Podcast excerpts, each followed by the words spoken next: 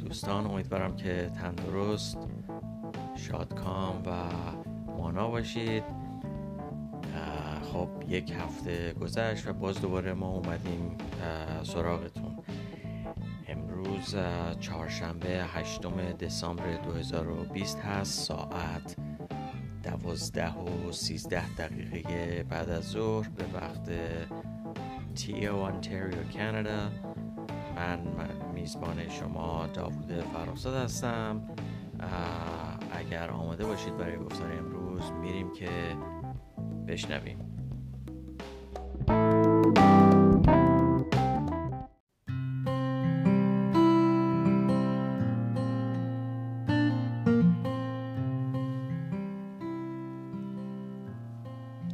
و اما گفتار امروز. خب یک هفته گذشت و باز دوباره نوبت گفتار نوعی رسیده و منم در خدمت شما هستم. اما سوال حتما تو ذهنتون که این بار دیگه چه داستانی بافتی می‌خوای به ما بگی؟ خب بریم ببینیم چه داستانی بافتم. ارز کنم خدمت شما که این چند روزه اخیر اگر شما به اخبار گوش می‌کردین حالا اخبار که گفتم پیش خودم گفتم که من الان وقتی میگم اخبار احتمال زیاد شنونده های من پیش خودشون فکر می‌کنم میگم تو هم خوب بهانه گیر آوردی. هر خبری میشه فوری میری یه چیز در مورد اون خبر تهیه می‌کنی. و بعد با خودم منم فکر کردم دیدم که راستی این بد فکری هم نیست. آدم سواره بر موج اخبار بشه. نه اینکه موج سواری به اون مفهوم سیاسیش ولی موج سواری آدم بکنه برای اینکه به روز باشه با مسائل روز درگیر باشه و راجع به مسائل روز صحبت بکنه. اونم با اون گرایش زبانی و به صورت ویژه تلفظ زبانی. خب چه ایرادی داره؟ من گاهی اوقات چنگ میندازم تو مسائلی که ریشه دوونده و از دهه ها پیش با همون بوده مثل یه زخم مزمن یا آرزه و درد مزمن. و برخی اوقات هم رو مسائلی که در لحظه اتفاق میفته. البته در لحظه که میگم حالا تو مورد ما میشه در اون هفته اتفاق افتاده و خب منم راجبش صحبت می‌کنم. یه بحانه هم برای من پیش میاد و موضوع هم به دستم میده اینجوری. حالا علاوه بر اون مسائلی که گفتم مزمن هستن. بگذاریم. توی این چند روز اخیر شاید حالا یک هفته هم نشه. دائم ما اخبار بدی شنیدیم در مورد اون انفجاری که تو آسمون نتنز بوده و ارزم خدمت شما تدارک حمله اسرائیل به ایران در ارتباط با این مسائل هسته‌ای ایران و به حال این گفتگوها و مذاکراتی که داره اتفاق میفته تو وین و صورت وقتی من داشتم اخبار رو گوش می‌کردم برخورد کردم که با چند نفر از خبرنگاران و مجریای این برنامه های خبری که از این شبکه های بسیار بسیار پربیننده خبری فارسی زبان که خیلی هم بیننده دارن.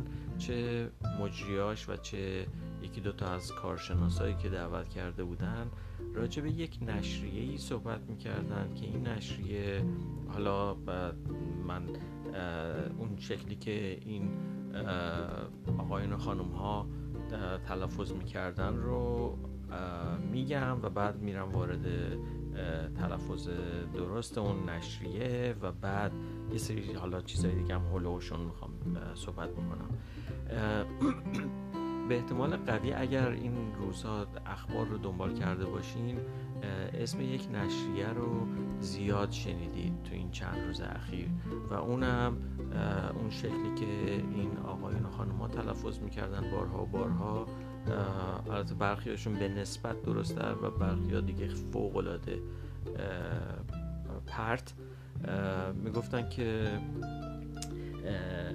نشریه جویش کرونیکال به گزارش جویش کرونیکال به گفته جویش کرونیکال و شاید بگم شاید به جرئت بتونم بگم هفت بار هشت بار این رو من در یک برنامه یکی دو تا برنامه شنیدم. حالا تصور کن اینا تکرار هم شده. شاید ده بیست بار مثلا در روز اینا تکرار شده. و فکر کردم که خب بذار یه صحبتی راجع به این بکنم. اساسا این جویش کرونیکال که ازش صحبت می‌کنن اسم صحیح انگلیسی این نشریه به این شکل هستش. یعنی آنچه که انگلیسی زبان ها میگن The Jewish Chronicle. The Jewish Chronicle. Chronicle. خب. از حالا می‌خوام برم راجع به هم معنیش صحبت بکنم و اینکه حالا این تفاوت تلفظایی که ما دیدیم کرونیکال ما اصلا چیزی به این شکل نداریم. اصلا در انگلیسی وجود خارجی نداره. و خب حالا متاسفانه دیگه این دوستان به این شکل تلفظ کردن و معمولا هم باز هم از همه چیز بدتر اینه که چیزهایی که این افراد میگن با توجه به تریبونی که دارن و عمق نفوذ رسانهشون و گستره بینندگانشون سریع جا میفته علل خصوص که مردم هم توجه بیشتری به این رسانه ها دارن و خب متاسفانه اگر چیز غلطی بگن سریع ممکنه جا بیفته و درست تعبیر بشه. البته من از نظر محتوای خبر اینا کاری ندارم. اون نه در تخصص منه نه زمینه صحبت هم رو فراهم کرده. ولی اون قسمتش که مربوط میشه به مسائل زبانی و تلفظ که این دوستان زیاد توجهی بهش ندارن یا اگر دارن ناقص دارن اونجا جایی هستش که دیگه حوزه استحفاظی ماه دیگه. دیگه ما مثل یه شیر میغوریم. خلاصه نیان وارد حریممون نشن. خب بگذاریم. این کرونیکال همونطور که گفتم اصلا چیز وجود خارجی نداره همچین واژه‌ای در زبان انگلیسی. Jewish Chronicle The Jewish Chronicle.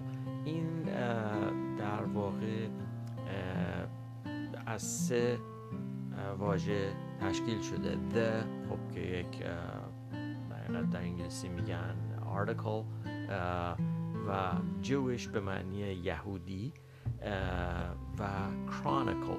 Chronicle من اگر بخوام معنیش رو توضیح بدم به این مفهوم هستش. Chronicle اساسا به معنی نگاشتن وقایع و رویدادها از زاویه تاریخی یعنی اون توالی تاریخی رویدادها و در وقایع رو نگاشتن و حفظ کردن توالی زمانی.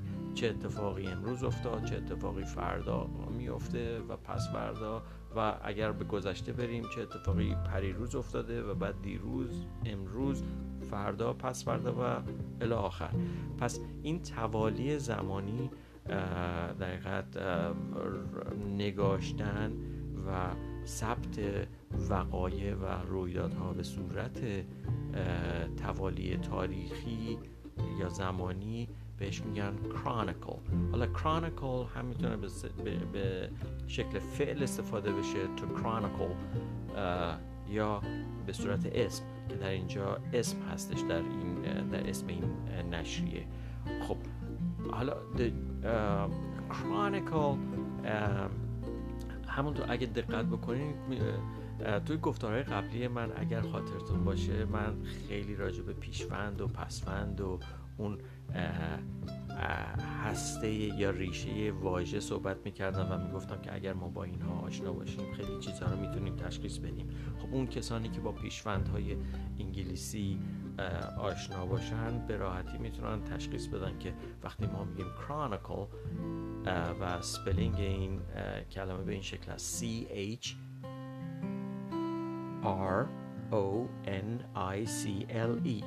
C H R O N I C L E Chronicle. خب اگه دقت بفرمایید C H R O N Chron این یک ریشه یونانی داره و بعد میره توی لاتین و میاد توی فرانسه و بعد وارد انگلیسی میشه. خب کرانو کرونو اینها همه با زبان با زمان مثلا با زمان ارتباط دارن. این در حقیقت اگر من بگم این واژه یا ریشه کرونو یا کرانو مربوط به زمان هستش.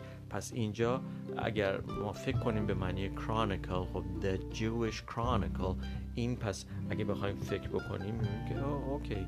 این پس وقایع آنچه که در ارتباط با حالا یهودی ها اتفاق میفته یا از دید اونها اتفاق میفته نگاشته میشه در یک نشریه و خب The Jewish Chronicle معنی میده. ضمنا باید این مسئله رو هم اشاره بکنم که Chronicle همونطور که گفتم ثبت وقایع تاریخی با حفظ توالی رویدادها توالی زمانی رویدادها هستش بدون تجزیه تحلیل یا تعبیر و تفسیر. یعنی کاملا قراره که عینی باشه. اگر درست ترجمه کرده باشه یعنی ابجکتیو باشه. و خب این نشریه هم کارش اینه. حالا یه توضیحاتی من راجع به این نشریه. توضیحات بسیار مختصر برای اینکه فقط یه آشنایی خیلی کم پیدا بکنیم. The Jewish Chronicle یا حالا در فارسی اون د رو معمولا میندازن چون ما نداریم همچین چیزی در زبان خودمون. Jewish Chronicle. یکی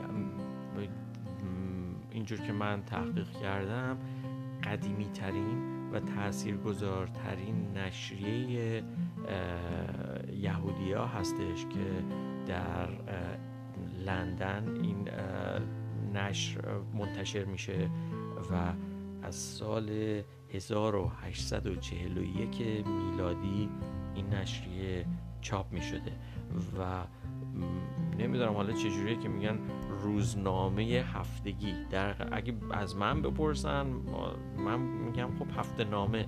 ولی آنچه که من دیدم نوشته شده بود روزنامه هفتگی. حالا من نمی‌فهمم روزنامه هفتگی یعنی چی.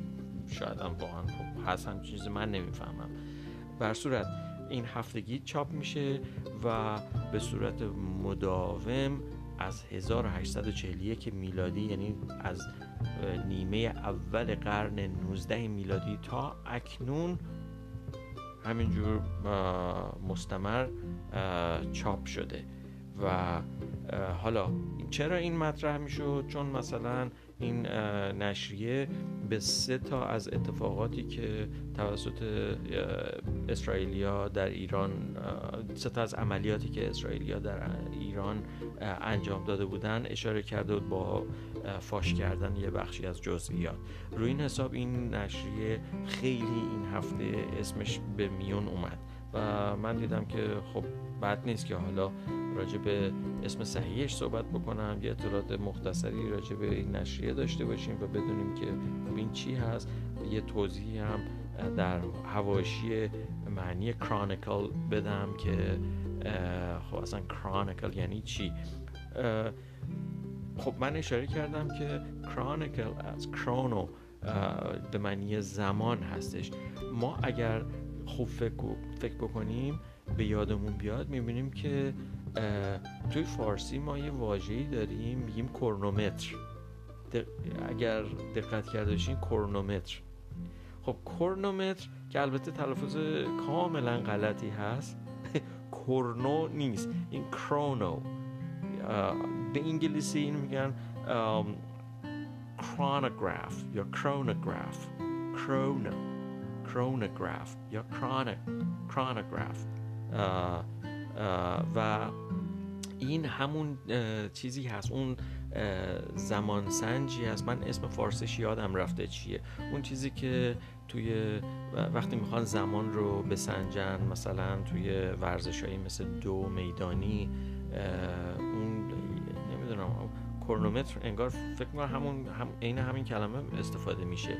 ولی اگه ترجمه ای داشته باشه الان من حضور ذهن ندارم چیزی به ذهنم نمیاد. بر صورت اون هم ببینید کرانو یا کرونو کرونوگراف گراف گراف یعنی در حقیقت نمایش دادن. حالا کرون یعنی نمایش دهنده زمان.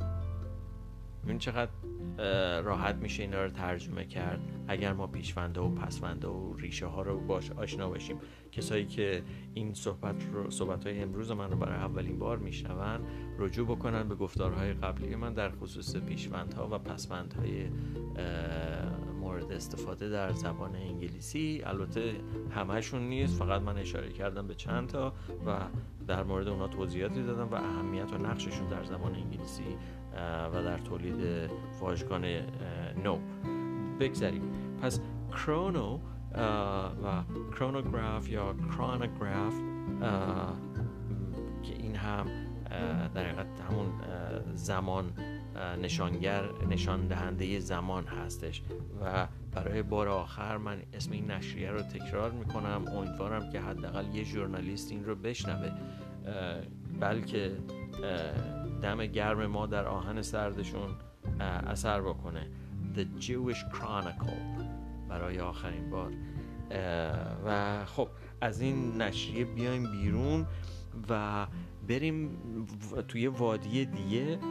می‌خوام راجع به تلفظ یکی دو تا مکان جغرافیایی که یکی دو تا ایالت در آمریکا هستن و اینکه ما چه شکلی تلفظ می‌کنیم اینها رو و تلفظ اونها در زبان انگلیسی چجوری است و بعد چیزهای دیگه. این مکانهای جغرافیایی اولینش پنسیلوانیاست. ایالت پنسیلوانیا. در زبان انگلیسی حالا ممکنه این نمی‌دونم در زبانهای اروپایی به این شکل تلفظ بشه ولی در انگلیسی به هیچ عنوان این شکلی تلفظ نمیشه و این پنسیلوانیا هستش. پس آنچه ما می‌گوییم پنسیلوانیا آنچه آنان می‌گویند پنسیلوانیا آنچه می‌توان گفت پنسیلوانیا. عجیبه نه؟ بله برای اینکه یه عمر ما گفتیم پنسیلوانیا. و خب به همین دلیل عجیبه. به همین ترتیب از ایالات متحده بکنیم بریم به سمت شرق بریم وارد اروپا بشیم بریم توی شرق اروپا. می‌رسیم به کشوری که دراکولا از اونجا بلند میشه. چه ربطی به دراکولا داشتیم؟ چی گفتم من؟ ولی می‌خوام راجع به کشور رومانی صحبت بکنم. رومانی در زمان انگلیسی رومانیا هستش. دقت بکنید من گفتم پنسیلوانیا وینیا حالا رومانیا. رومانیا. پس رومانیا نیست رومانی هم نیست. در, در زبان انگلیسی. ممکنه خود من زبان رومانیایی آشنایی ندارم. ممکنه خود اونا بگن رومانی من نمی‌دونم ولی من فقط می‌خوام تلفظ صحیح انگلیسی این کشور رو نشون بدم. پس رومانیا پنسیلوانیا. ما میگیم رومانی و پنسیلوانیا. خب بعد من گفتم که بریم جایی که دراکولا از اونجا میاد. حالا چرا اینو گفتم؟ به دلیل اینکه خب همه ما دراکولا رو شنیدیم یا داستاناشو خوندیم یا فیلم فیلماشو تماشا کردیم. در حقیقت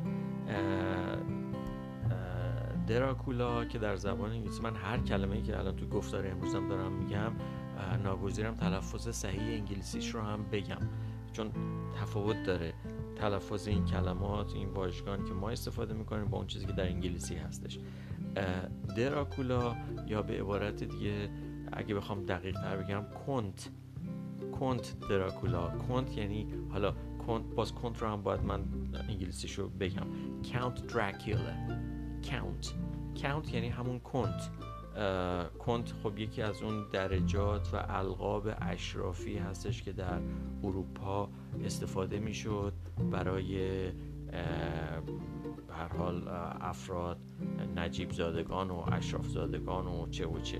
مثلا چه می‌دونم شوالیه کند و خیلی مثلا همین سر که میگن آقا و خب خیلی از این القاب زیاد بود اونجا.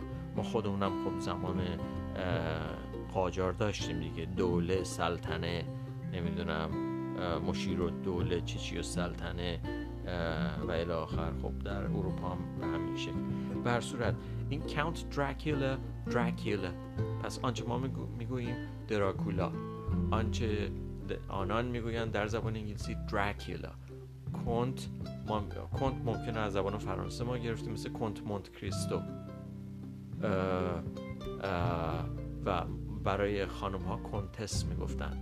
حالا کاونت در زبان انگلیسی میگن کاونت و کاونت دراکولا حالا این داستان این رمان کاونت دراکولا یا رمان دراکولا توسط نویسنده شهیر ایرلندی برام ستوکر نوشته شده. و خب این ستینگ داستان این مکانی که وقایع توش اتفاق میفته توی یک نقطه ای هستش در رومانی. رومانی میگیم؟ آره رومانی. خاطی کردم فارسی و انگلیسی. در رومانی که اسم این مکان که دراکولا ازش میاد یا چی میگن زندگی می‌کرده تران، ترانسیلوانیا ما میگیم. که در زبان انگلیسی ترانسیلوانیا ترانسیلوانیا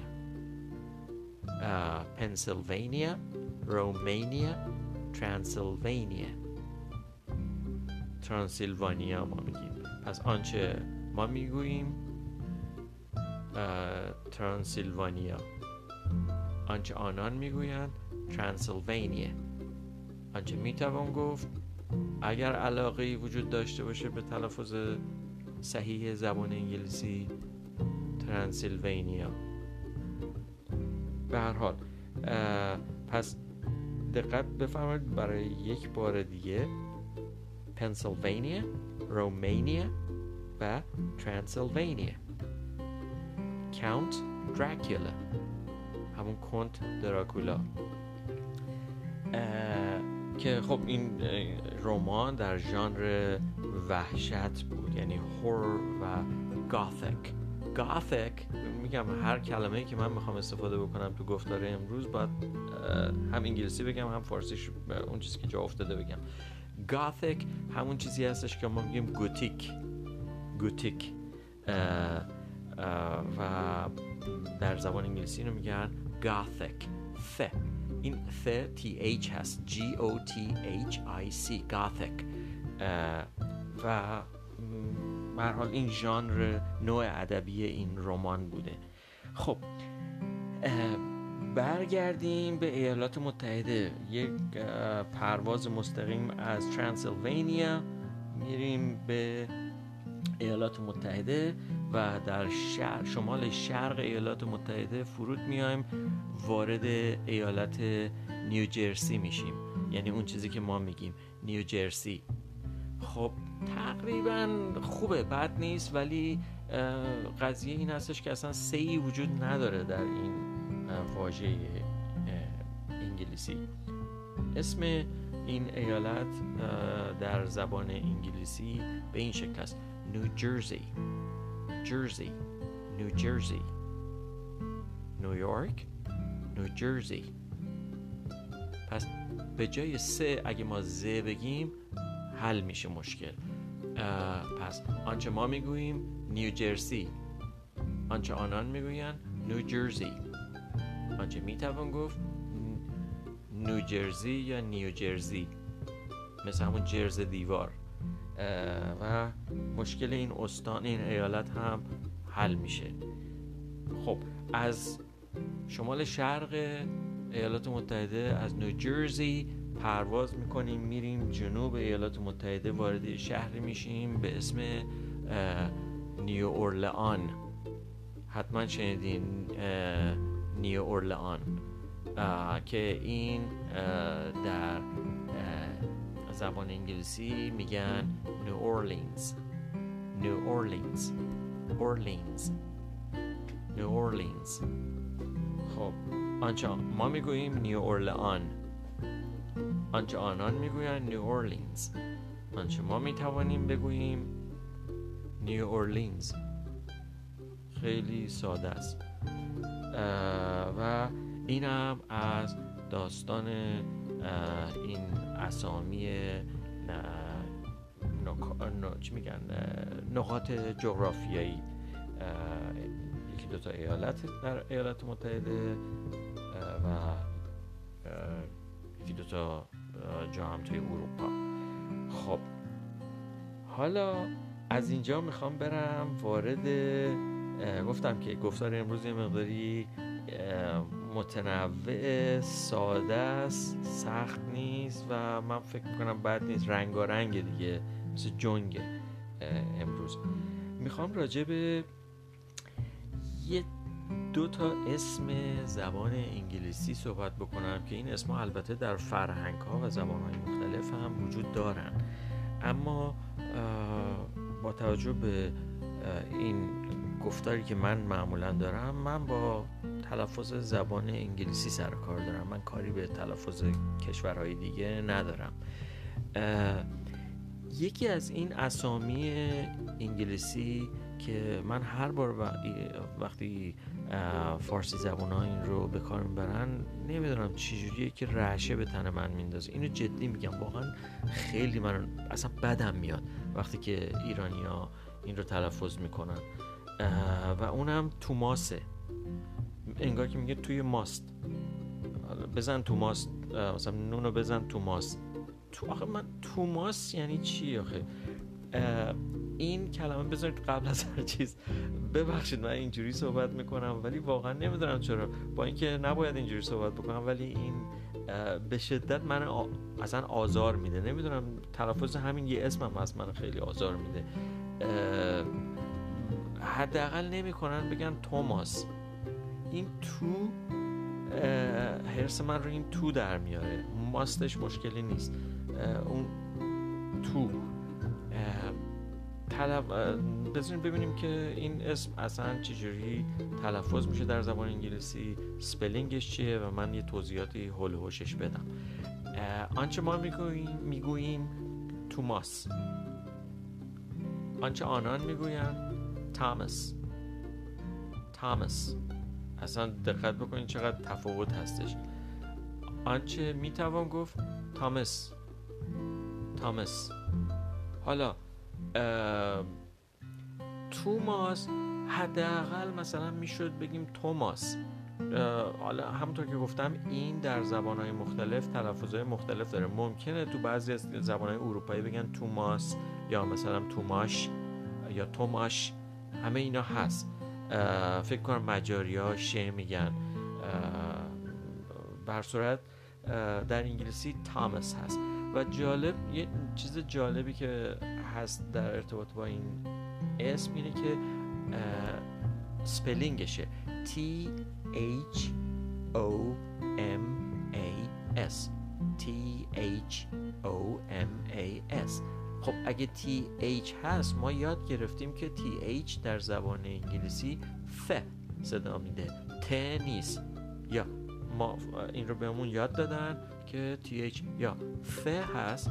شبیه ف در فرانک فریبرز فرامرز یا the مثل و the یا th مثل مثلا this that. خب th یا the صدا میده یا th صدا میده مثل thank you. ولی اینجا با اینکه این th هست ما میگیم ت تامس این از اون موارد استثناء هستش در زبان انگلیسی. با اینکه با th می نویسن ولی ث نمیگن نمیگن تامس میگن تامس دقیقا شبیه تلفظ کشور تایلند. اگه اسپل کنم در زبان انگلیسی T H A I L A N D. یک بار دیگه من این رو تلفظ می‌کنم معذرت می‌خوام spell می‌کنم. T H A I L A N D. خب قاعدتا اگه T H باشه باید بگن تایلند ولی نمیگن میگن تایلند حالا چرا اینجوری هست؟ به علت اینکه من تصورم این هستش که خود تایلندی ها وقتی که می‌خوان بنویسن اسمشون رو به زبان انگلیسی با یک H T H می نویسن و خب انگلیسی زبان هم همین رو دیگه گرفتن. ولی ت تلفظ می‌کنن.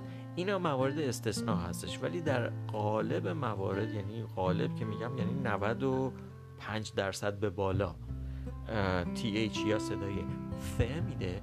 یا ذ میده. دقیقا همین دوتا صدا رو ما در زبان فارسی نداریم. به همین علت مثلا میگیم thank you. نمیگیم thank you. میگیم thank you. ت به کار می‌بریم. ما همین مشکل رو در زبان عربی هم داریم. در زبان عربی ما ت دسته دار تا داریم زا داریم. یعنی همون زاد ز دسته دار و سات ساد داریم. یعنی این مثلا سه جور سه جور سه داریم دیگه. ما سین داریم سه سه نقطه داریم بعد ساد داریم. اما همه رو برای ما فارسی زبون علل خصوص اونایی که فارسی رسمی ایران رو صحبت می‌کنن همه رو ما میگیم سه. یا مثلا ز دالزال داریم بعد ز زاد داریم و تازا داریم و بعد ت دو نقطه داریم. همه رو میگیم ببخشید. ز... آره دیگه. ز... دالزال داریم. خاطی کردم. دالزال زاد ساد زاد و اون یکی ز مثل زهره اما همه رو میگیم ز. دقیقا من یادم مثلا اونایی که خیلی می‌خوان عربی دقیق تلفظ بکنن و به قول مله ها از مخرج ادا بکنن. نخندین از مخرج ادا کردن. منظور مخرج پایین نیست مخرج بالاست. مثلا میگم ولا ضالین دقت کردین که اون شکلی میگن. مثلا می‌خوان خیلی شبیه عرب ها این رو بگن.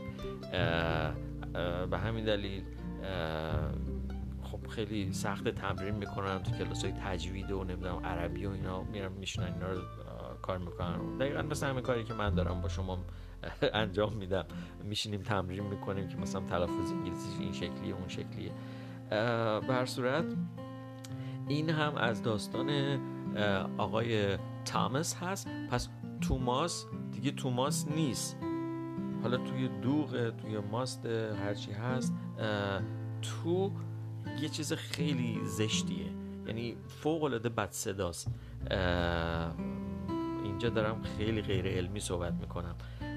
حداقل لطف بکنن اونا که علاقه دارن به توماس بگن توماس. تا اینکه توماس.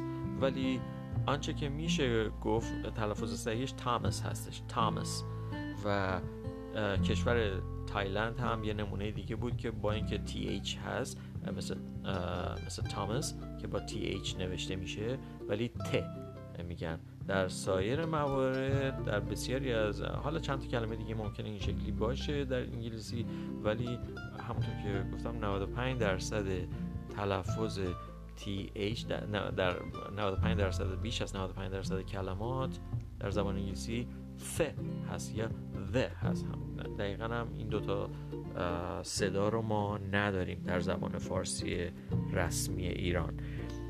خب اسم بعدی بریم سراغ یه خانوم حالا. حالا با آقا تامس خدافزی می‌کنیم. میریم سراغ یه خانوم یه اسمی هست که خب ما در فارسی هم خیلی استفاده کردیم. عرب ها هم استفاده می‌کنن. یهودی ها هم استفاده می‌کنن. در زبان های اروپایی هم همه هست.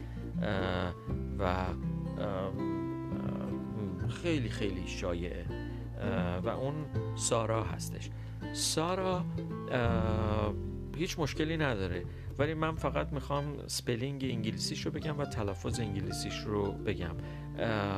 در زبان انگلیسی این به این شکل تلفظ میشه. Sarah Sarah Sarah spelling ش S A R A H. S A R A H. این Sarah هستش. یه Sara ی دیگه هم داریم که S A R A هستش. S A R A. پس دو جور spelling خیلی شایع هست. البته spelling های دیگه هم ممکنه وجود داشته باشه. در زبان انگلیسی اسامی spelling های مختلف دارن و واقعا حتی برای خود انگلیسی زبان هم این یه چیز بسیار پیچیده هستش. یعنی هر فردی باید دقیقا spelling کلمش رو بگه و الا افراد دیگه. حتی میگم اگر زبان مادری کسی هم انگلیسی باشه ممکنه نتونه بنویسه این رو. مگر اینکه اون کسی که اسمش رو داره ادا می‌کنه مشخص کنه که چه شکلی این spell میشه. و گهگاهی برخی از افراد هم اسمشون رو با وجود اینکه به صورت عمده سیرا هستش در زبان انگلیسی بعضی هم سارا میگن. ولی در انگلیسی به طور نرمال و استاندارد S A R A H یا S A R A سیرا هستش. این رو فقط می‌خواستم اشاره بکنم ولی مشکلی با سارا نداریم. و اینم از این. یک واژه یک کلمه دیگه بریم سراغش و این کلمه کلمه بگم. نمی‌دونم بگم یا نه 36 دقیقه صحبت کردم. میذارمش برای گفتار بعدی. به خاطر اینکه داره خیلی دیگه طولانی میشه فکر می‌کنم که همینجا من متوقفش بکنم بهتر هستش. در گفتار بعدی راجب اون صحبت می‌کنم و براتون جالب خواهد بود مطمئنم. خب می‌دونم سرتون درد گرفت این ور خیلی رفتم مسافرت خیلی شما رو بردم این ور ولی دیگه گفتم یه مقداری سبکش بکنم.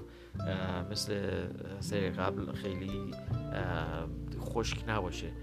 به هر صورت امیدوارم که سودمند باشه برای شما سرتون هم درد نگرفته باشه و تا گفتار بعدی به همگی شما بدرود میگم و براتون آرزوی تندرستی می‌کنم تا درودی دیگر.